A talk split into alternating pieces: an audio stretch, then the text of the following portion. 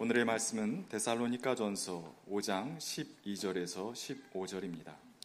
형제들아 우리가 너희에게 구하노니 너희 가운데서 수고하고 주 안에서 너희를 다스리며 권하는 자들을 너희가 알고 그들의 역사로 말미암아 사랑 안에서 가장 기이 여기며 너희끼리 화목하라 또 형제들아 너희를 건면하노니 게으른 자들을 건개하며 마음이 약한 자들을 격려하고 힘이 없는 자들을 붙들어 주며 모든 사람에게 오래 참으라.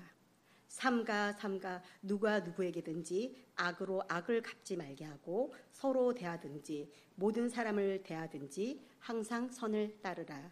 이는 하나님의 말씀입니다.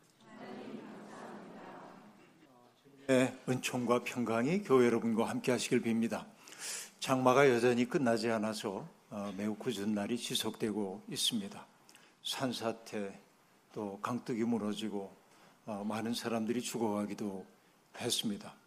아, 축산 농가들이 어려움을 겪는 모습을 아, 그 보도를 통해 보면서 아, 저분들 얼마나 암담할까.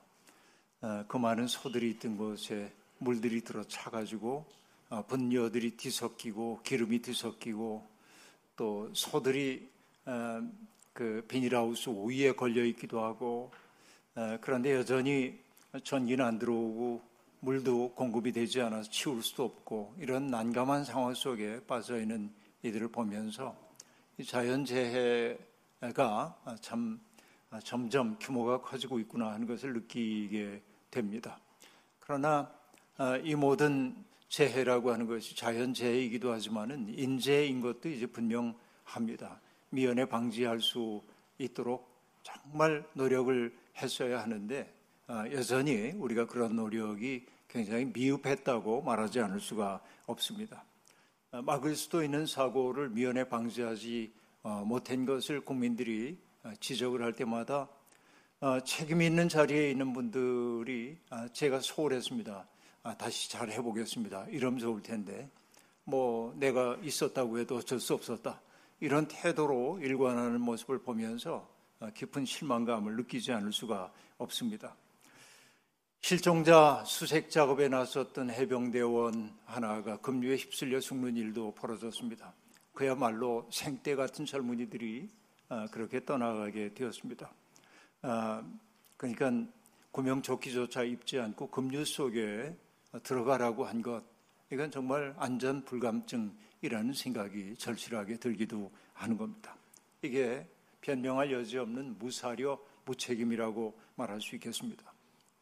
그런 일들만이 아니라 한 주간 동안 기가 막힌 일들이 많이 벌어졌죠. 아까 장로님 아, 기도 중에도 오늘 교육의 현실 이야기를 했습니다마는 초등학교 6학년 남학생이 그러니까 조금 좀 음, 마음이 아픈 그런 친구이긴 합니다마는 선생님을 무차결 폭행을 해가지고 선생님이 중상을 입고 입원해야 하는 어, 이런 일이 벌어졌음을 어, 우리가 보았습니다. 초등학생들이 선생님을 폭행하는 어, 이런 그 참담한 현실을 우리가 봅니다. 난폭하고 무정한 세상의 단면을 그 아이들이 보여주고 있는 것처럼 보입니다. 디모데 후서는 말세에 나타나게 될 여러 가지 징조들을 얘기를 해주고 있는데 우리가 다 하나하나 귀담아 들을 만한 얘기들인데 말세가 되면 사람들이 자기를 자랑하고 뽐내고 교만하고 모정하고 부모 말 듣지 않고 배신하고 쾌락을 사랑하고 돈을 사랑하고 이 얘기 쭉 연구를 합니다. 그런데 말세의 징조로 제게 제일 크게 와닿는 것은 뭐냐면 난폭하고라고 하는 이야기인데 이 난폭함이야말로 말세의 징조 가운데 하나라고 저는 생각을 하고 있습니다. 통제 불가능한 어떤 힘이 우리 사회를 휩쓸고 있다는 불길한 느낌이 제 마음속에 점점 떠오르는 까닭입니다. 학부모로부터 지속적인 민원에 시달리고 있던 한 젊은 효사가 스스로 목숨을 버렸습니다. 아직 진상이 다 드러나진 않았지만은 그가 어, 경험했을 모멸감 이런 것들이 얼마나 컸을까. 정말 어떻게 보면 갑질하고 있는 사람들에 의해서 아, 뭐라고 대거리도 할 수 없는 연약한 처지에 있는 사람이 겪어야 했던 내면의 슬픔과 아픔 같은 것들이 느껴져서 생각해 보면 가슴 짠하고 어, 아프기 이를 데 없습니다. 정말 하나님께서 상처받은 그 영혼을 사랑의 품에 안아주시기를 빌 뿐입니다. 사회적으로 존중되어야 할 교직이 이제는 더 이상 천직이 아닌 어, 것이 되어버리고 말았습니다. 젊은 교사들이 자기 아이가 특별하다고 느끼고 있는 학부모들로부터 받는 어, 그 무례하고 난폭한 성화를 견뎌내기가 참 어렵겠다. 그 생각이 듭니다. 우리 교육 현실에 대한 심각한 재고가 필요한 때라고 이구동성으로 사람들이 이야기합니다. 이런 생각을 할 때마다 저는 유대인 철학자였던 아브라함 조사 헬셀이 교육에 대해서 했던 이야기를 떠올리곤 하는데 헬셀은 세상은 세 개의 기둥 위에 세워져 있다고 얘기를 하고 있습니다. 그 하나는 공부이고 또 하나는 예배이고 또 하나는 자애로움이라고 얘기하고 있습니다. 공부라고 하는 것은 뭐 어떤 세상의 정보를 많이 습득하는 것이 아니고 하나님이 날 내신 뜻이 무엇일까? 하나님의 뜻대로 산다는 게 뭘까? 이런 것들을 알아차리는 게 진짜 공부라고 그는 얘기하고 있고 예배란 우리처럼 형식을 갖춘 이런 예배만이 아니라 하나님이 세상을 창조하셨다는 사실을 자각하고 살아가는 것을 의미하고 자애로움이란 우리가 더불어 살아야 하는 이웃들에게 우리가 어떤 태도를 가지고 살아야 하는지 인간됨을 가르치는 것이 자애로움이라고 얘기합니다. 이것이 교육의 세계의 기둥이라고 이야기하고 있습니다. 근데 가만히 생각해 보면 이 세계의 기둥이 다 무너진 것처럼 보입니다. 그러니까 공부라고 하는 것은 남보다 아주 탁월한 사람이 되기 위해서 변별력을 갖춘 사람이 되기 위해서 사람들이 경쟁의 마당에서 애쓰고 있는 그것이 교육인 것처럼 우리는 생각하고 있고 우리의 창조주 하나님 내 삶이 기가 막힌 것처럼 내 곁에 있는 사람의 생명도 존귀하다고 하는 사실을 깨닫는 게 예배라고 한다면 이런 예배는 이미 사람들에게 잘 아, 받아들여지지 않고 있는 게 사실이고 그러다 보니까 사람들은 자기 중심적으로 살고 이웃들을 사랑해야 할 대상으로 바라보는 자애로움 이런 것들 잃고 난폭하게 되어버리고 말았다. 이게 오늘의 우리의 현실이다 하는 생각을 하게 되는 것입니다. 이게 전부 뭡니까?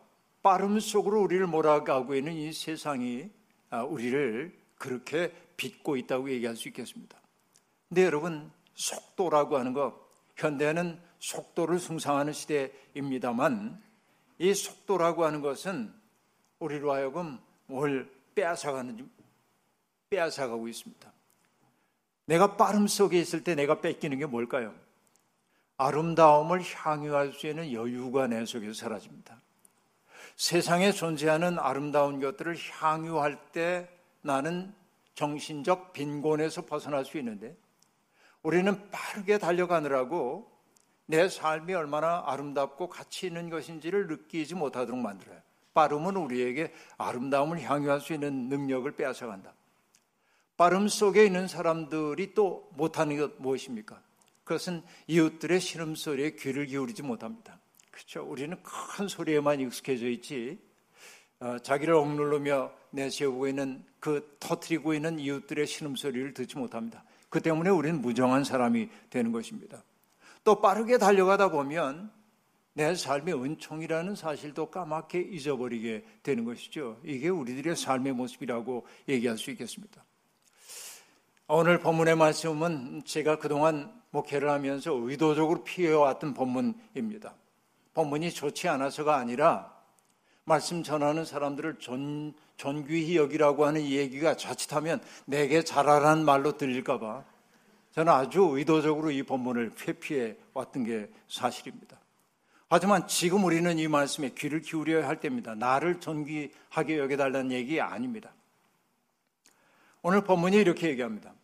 여러분 가운데서 수고하며 주님 안에서 여러분을 지도하고 훈계하는 이들을 알아보십시오. 그들이 하는 일을 생각해서 사랑으로 그들을 극진히 존경하십시오. 라고 말합니다. 많은 사람들이 우리 시대의 슬픔을 얘기하면서 스승이 될 만한 큰 정신이 없다고 이야기를 하고 있습니다. 한마디로 얘기하면은 늘 바라보며 담고 싶은 사표가 되는 인물들이 별로 보이지 않는다 하는 얘기입니다. 저도 어느 정도는 여기에 공감하고 있습니다. 민주화가 진행되던 옛세기 여러분 몇십 년 전만 하더라도 우리는 늘 바라보고 있던 마음의 스승들이 있었습니다. 이 어려운 시대에 저분들은 뭐라고 말씀하실까 우리는 귀를 쫑긋하고 그분들에게 귀를 기울였습니다. 그리고 그분들의 말씀이 우리가 가야 할 길 맞았습니다. 대개 그런 분들은 어떤 분들이었습니까? 예언자처럼 불의를 꾸짖는 분들이었습니다. 뿐만 아니라 의를 위하여 박해받는 것을 두려워하지 않던 분들입니다. 그러나 그분들은 거칠지 않았습니다. 인간 정신이 얼마나 아름다울 수 있는지, 인간 정신이 얼마나 숭고할 수 있는지, 우리가 평면 속에서 느끼지 못하는 인간 정신의 큰 것을 보여주는 어른들이 우리에게 있었습니다. 그러니까 우리들은 그분을 스승이라고 이야기했던 것이죠. 여러분, 동서양의 그 사상들을 회통해 가면서 성서를 새롭게 해석해냈던 유아여대 교목으로 있었던 김웅호 목사님의 말씀이 떠오릅니다. 그는 스승을 뭐라고 말하냐면 아무것도 하지 않지만 사람들로 하여금 자꾸 자꾸 잘하게 하는 사람이라고 말합니다. 이 말이 저는 굉장히 좋은데요. 그리고 그분은 이렇게 얘기합니다. 스승이란 삶에 대한 뚜렷한 자세를 가지고 있는 분이고 스승이란 스스로를 이긴 사람이고 이길 승자 말놀이 이긴 하지만 자기를 이긴 사람이 스승이고 그 다음에 이렇게 얘기합니다. 스승이란 스스로 산이 된 사람이다. 그렇죠? 자기의 어떤 입장이 있는 사람입니다. 입장이 있어요. 그러니까 삶에 대한 자세가 뚜렷합니다. 흔들리지 않습니다. 스스로 산이 된 사람이 스승입니다. 그런데 김홍호 목사님은 이렇게 얘기합니다. 산이 있으면 사람은 혼자 올라갑니다. 그 존재는 아무것도 하지 않지만 저절로 남을 오르게 합니다. 이게 스승이에요. 그러니까 스승은 감나라 배나라고 가르치지 않지만 그의 있음 자체가 사람들을 큰 자리로 인도한다 말이죠. 저는 이게 진짜 스승이라는 생각을 하게 되는 것입니다. 여러분, 우리 시대에 이런 사람이 없다고들 말합니다. 정말 그럴까요? 저는 그렇게 보지 않습니다. 우리가 우리에게 없는 것은 그렇게 아름다운 인생을 살고 있는 사람이 없는 것이 아니라 존경할 마음이 우리 속에서 사라져버리고 만 겁니다. 너나 나나 이런 태도가 우리 속에 어느 결에 내면화되어 버리고 말았어요. 저는 이것을 뭐라고 생각하냐면 우리의 마음 속에 성소가 사라져 버리고 말았다. 모든 게 다 납작하게 되어버렸기 때문에 큰 것에 대한 수용을 우리가 하려고 하지 않는다. 이것이 우리 시대의 문제라는 생각을 합니다. 사도는 그것이 빈곤임을 느끼라면서 말하죠. 하나님의 말씀을 전하고 사람들을 하나님께로 인도하기 위해 애쓰는 사람들을 귀히 여기래. 이것이 내가 크는 방법이라고 얘기하고 있습니다. 물론 우리는 분별력이 필요합니다. 거짓 예언자들이 득세하고 있는 세상이기 때문에 그렇습니다. 일전에도 말씀을 드렸습니다마는 여러분 사기꾼들이 숨기 가장 좋은 게 종교적 카리스마입니다. 종교적으로 카리스마 있는 것처럼 보이는 사람들이야말로 거짓 목자들처럼 사람들을 노략질하는 사람들이 아주 많기 때문에 우리는 영적 분별력을 가지고 잘 가려내지 않으면 안 되는 것입니다. 여러분 바울 사도가 디모데 후서에서 이런 말을 하는 거 어떤 핵심을 깨뜨리고 있습니다. 때가 이르면 사람들이 건전한 교훈을 받으려 하지 않고 귀를 즐겁게 하는 말을 들으려고 자기네 욕심에 맞추어 스승들을 맞아 드릴 겁니다. 그렇게 말합니다. 여러분 이게 정말 어려운 시대입니다. 건전한 교훈 그건 써요. 내게. 그러니까 그건 물리칩니다. 내 귀에 달콤한 말을 듣고 싶어요. 그러니까 달콤한 말을 해줄 수 있는 사람을 모아들이기 시작합니다. 우리는 산이 저기에 있으면 내가 찾아갑니다. 그 산을. 산이 내게 오기를 바라지 않습니다. 산을 내게로 모아들이지 않죠. 그러나 여러분 바로 이런 태도를 얘기하고 있어요. 그들은 진리를 듣지 않고 꾸민 이야기에 귀를 기울일 것입니다. 여러분 기가 막힌 이야기입니다. 사도 바울은 그래서 사람들을 참된 그리스도의 길로 인도하는 사람들을 귀히 여기고 사랑하라고 얘기하고 있습니다. 얼마 전에 어느 모임에서 목회자 부부가 나와가지고 쭉 나와서 찬양하는 것을 제가 이렇게 듣고 있었습니다. 그 찬양은 손경민이라는 분이 가사를 쓰고 곡도 만든 곡이었는데 나는 주를 섬기는 일에 것에 후회가 없습니다. 라는 곡이었습니다. 목사들다운 선곡이라고 생각하고 무심히 듣고 있다가 그 가사 하나가 가슴 속에 뭉클하게 다가왔습니다. 가사는 이러합니다. 나의 평생에 가장 복된 일은 내가 예수님을 만난 것이라. 나의 평생에 가장 잘한 일은 내가 주님을 섬기는 것이라. 이 세상 살 동안 내가 걷는 길이 때론 험하여서 넘어질 때도 주의 강한 손이 나를 붙드시니 나는 예수님만 주로 섬기며 살리. 나는 주를 섬기는 것에 후회가 없습니다. 내가 걸어온 시간, 모든 시간 다 주의 은혜니 내가 걸어갈 모든 날도 주만 섬기며 살리. 오직 예수 이름 부르며 살아가리라. 그분들의 고백이었습니다.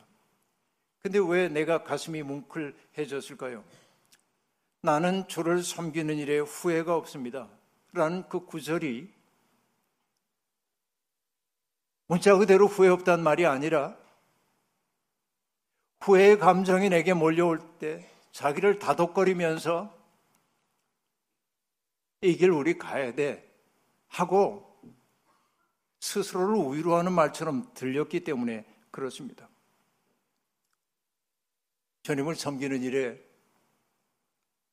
후회하지 않을 수도 있지만 주님을 섬기는 일에 그 길을 걷다 보면 씁쓸함과 비애가 없을 수 없습니다. 그렇기 때문에 우리에게 필요한 일은 뭐냐면 서로를 격려하는 일입니다.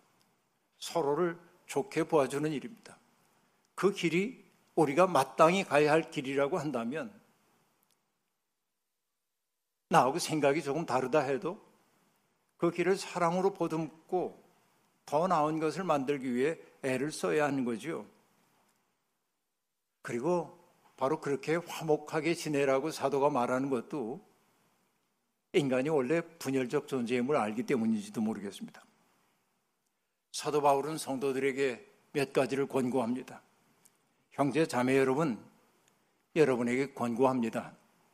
무질서하게 사는 사람을 훈계하고 마음이 약한 사람 격려하고 힘이 없는 사람을 도와주고 모든 사람에게 오래 참으십시오. 그렇게 말합니다.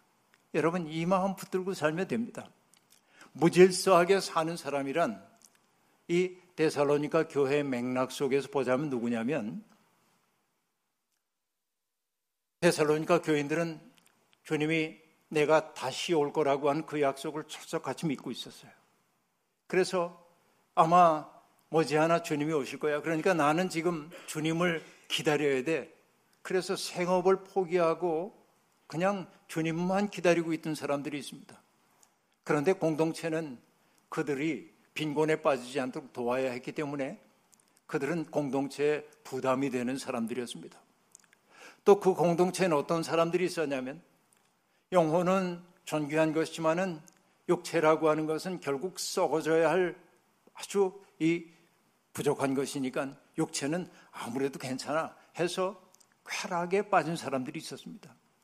육체를 천시하는 사람들이 갖는 아주 반대되는 두 가지 성향이 있는데 하나는 아주 금욕적인 삶을 택하는 사람들이 있고 또 하나는 방종한 삶을 사는 사람들이 있었는데 데살로니카 교회에서는 쾌락을 사랑하는 이들이 있었던 것으로 보입니다. 그러니까 바로 그들을 뭐라고 얘기하냐면은 무질서하게 사는 사람이라고 얘기를 하고 있는데 사도는 그런 사람들을 내치라고 말하지 않고 그들을 어떻게 하라고 얘기하고 있습니까? 그들에게 훈계하라고 얘기하고 있습니다. 이때 훈계라고 하는 말은 부지러운 꾸지람인데요. 부지러운 꾸지람입니다. 날카로운 꾸지람이 아닙니다. 그러니까 부드러운 꾸지람을 해야 하는 까닭이 뭐냐면 우리가 누군가를 꾸짖을 때 날카롭게 꾸짖으면 사람들이 자기 방어 기제를 작동해 가지고 옳은 말이지만 듣지 않을 때가 많이 있죠. 그러니까 우리가 어떤 누구를 꾸짖는다 할지라도 부드럽게 꾸짖어 줄 필요가 있습니다. 갈라디아 교회에 보내는 편지에서 바울 사도가 이런 입장을 잘 드러내고 있는데요. 그는 이렇게 말합니다. 형제 자매 여러분, 어떤 사람이 죄에 빠진 일이 드러나면 성령의 인도하심을 따라 사는 사람인 여러분은 온유한 마음으로 그런 이들을 바로잡아 주고 자기 스스로를 살펴서 스스로 유혹에 빠지지 않도록 하십시오. 라고 이야기하고 있습니다. 그러니까 여러분, 온유한 마음으로 바로잡아줘야 합니다. 이게 사랑입니다. 그런데 거기에 그치면 안 됩니다. 나 또한 저 사람과 똑같은 일을 저질 수 있는 사람임을 성찰해가며 자기를 돌아봐야 합니다. 거기에서 나오는 것이 온유한 태도일 수밖에 없는 것이죠. 그 다음에 마음이 연약한 사람들을 격려하는 것 또한 성도들의 마땅한 책무입니다. 마음이 약하다고 하는 것은 심약하다는 말일 수도 있지만은 저는 이것을 심지가 굳지 못해서 유혹이나 위협 앞에 쉽게 흔들리는 것을 나타낸다고 보고 있습니다. 저는 늘 여러분께 말씀드리죠. 믿음의 사람이란 누구냐? 자기의 입장이 뚜렷해진 사람이다 하고 얘기합니다. 그 입장 설립자를 쓰잖아요. 설립자. 그 입장이 뚜렷하다고 하는 건 뭐냐면 직립의 인간이 되는데 있습니다. 이것을 다른 말로 얘기하면 저는 자기의 내면 속에 기둥 하나가 들어선 거라고 얘기해요. 기둥이 똑바로 서 있으면 어떤 무게가 얹혀져도 무너지지 않습니다. 기둥이 삐뚤어하면 조그만 무게에도 무너질 수밖에 없는 것이죠. 그러니까 마음이 약하다고 하는 것은 아직 기둥이 세워지지 않았거나 삐뚤어만 사람들을 일컫는 말입니다. 그 사람들을 격려하라고 얘기하고 있습니다. 그들은 아직은 연약해요. 그렇기 때문에 우리는 북돋워 주지 않으면 안 됩니다. 잠언 18장 14절이 얘기하는데요. 사람이 정신으로 병을 이길 수 있다고 말하지만 그 정신이 꺾인다면 누가 그를 일으켜 줄 수 있겠느냐. 이렇게 말합니다. 정신이 꺾인다면 누가 그를 일으켜 줄 수 있겠느냐. 여러분, 마음이 연약한 사람들을 저는 뭐로 보냐면 뿌리가 드러난 식물처럼 저는 봅니다. 여러분, 뿌리가 드러나면은 그 식물은 금방 말라버리고 말지요. 어린 시절에 여러분, 비가 내리면은 농부였던 아버지가 늘 했던 건 호미를 들고 밭에 가가지고서는 밭도둑을 이렇게 올려주는 것이었습니다. 드러난 뿌리를 덮어주는 거죠. 여러분, 우리말로 북 돋는다는 말이 바로 그것이지요. 북이라고 하는 게 어떤 뜻입니까? 식물의 뿌리를 덮어주는 흙을 뜻하는 말이거든요, 이게. 그러니까 북을 돋아주는 거예요. 그러니까 마음이 시린 사람들을 북돋아주는 게 사랑이지요. 그러니까 마음이 약한 사람들을 격려하라고 하는 말은 우리가 그런 마음으로 살아야 한다는 얘기입니다. 힘이 없는 사람을 돕는다는 말 따로 설명하지 않아도 알 수 있겠죠. 어린 나무나 작물에 지지대를 대주는 농부의 마음을 생각하면 알 수 있을 겁니다. 지지대가 있어야 비바람을 견뎌낼 수 있죠. 여러분, 세상에는 외로운 사람들, 자기가 홀로 서 있는 듯 외롭고 위태로운 사람들이 많이 있습니다. 모든 관계로부터 단절되어 언제든 넘어질 수 있는 사람들 말입니다. 그러니까 그들 곁으로 다가가서 그들이 뭔가 기대고 싶을 때 기댈 언덕이 되어주는 사람, 바로 그들이 힘없는 사람을 돕는 사람이라 말할 수 있겠습니다. 누군가의 곁으로 다가가 어깨를 빌려주는 사람들이 힘이 되어주는 사람이란 말이죠. 이 모든 일들을 하기 위해 필요한 가장 기본적인 태도는 무엇일까요? 인내심입니다. 사랑은 시간이 오래 걸리는 법입니다. 한 존재의 변화는 시간이 오래 걸리는 법입니다. 그러니까 내가 조금 사랑을 베풀었다고 그가 변화되기를 기대하면 안 됩니다. 오랫동안 인내해야 합니다. 그 인내하는 사랑이 사람들을 변화시킴을 우리는 알고 있습니다. 그리고 바울은 얘기합니다. 악을 악으로 갚지 말아라 라고 말하는데 여기 악이라고 번역된 카카스라고 한 단어는 구체적인 행동을 드러내기도 하지만은 그러나 악이라고 하는 글자는 한자로 생각해 보세요. 버그마자 밑에 마음 심자가 있단 말이에요. 그런데 않은 무덤을 그린 것으로 얘기하는 사람들이 많이 있습니다. 그러니까 누군가에게 무덤을 안겨주려는 마음이 악이에요. 그러니까 악한 마음이라고 하는 건 그런 거예요. 누군가를 해코지 하려는 마음이에요.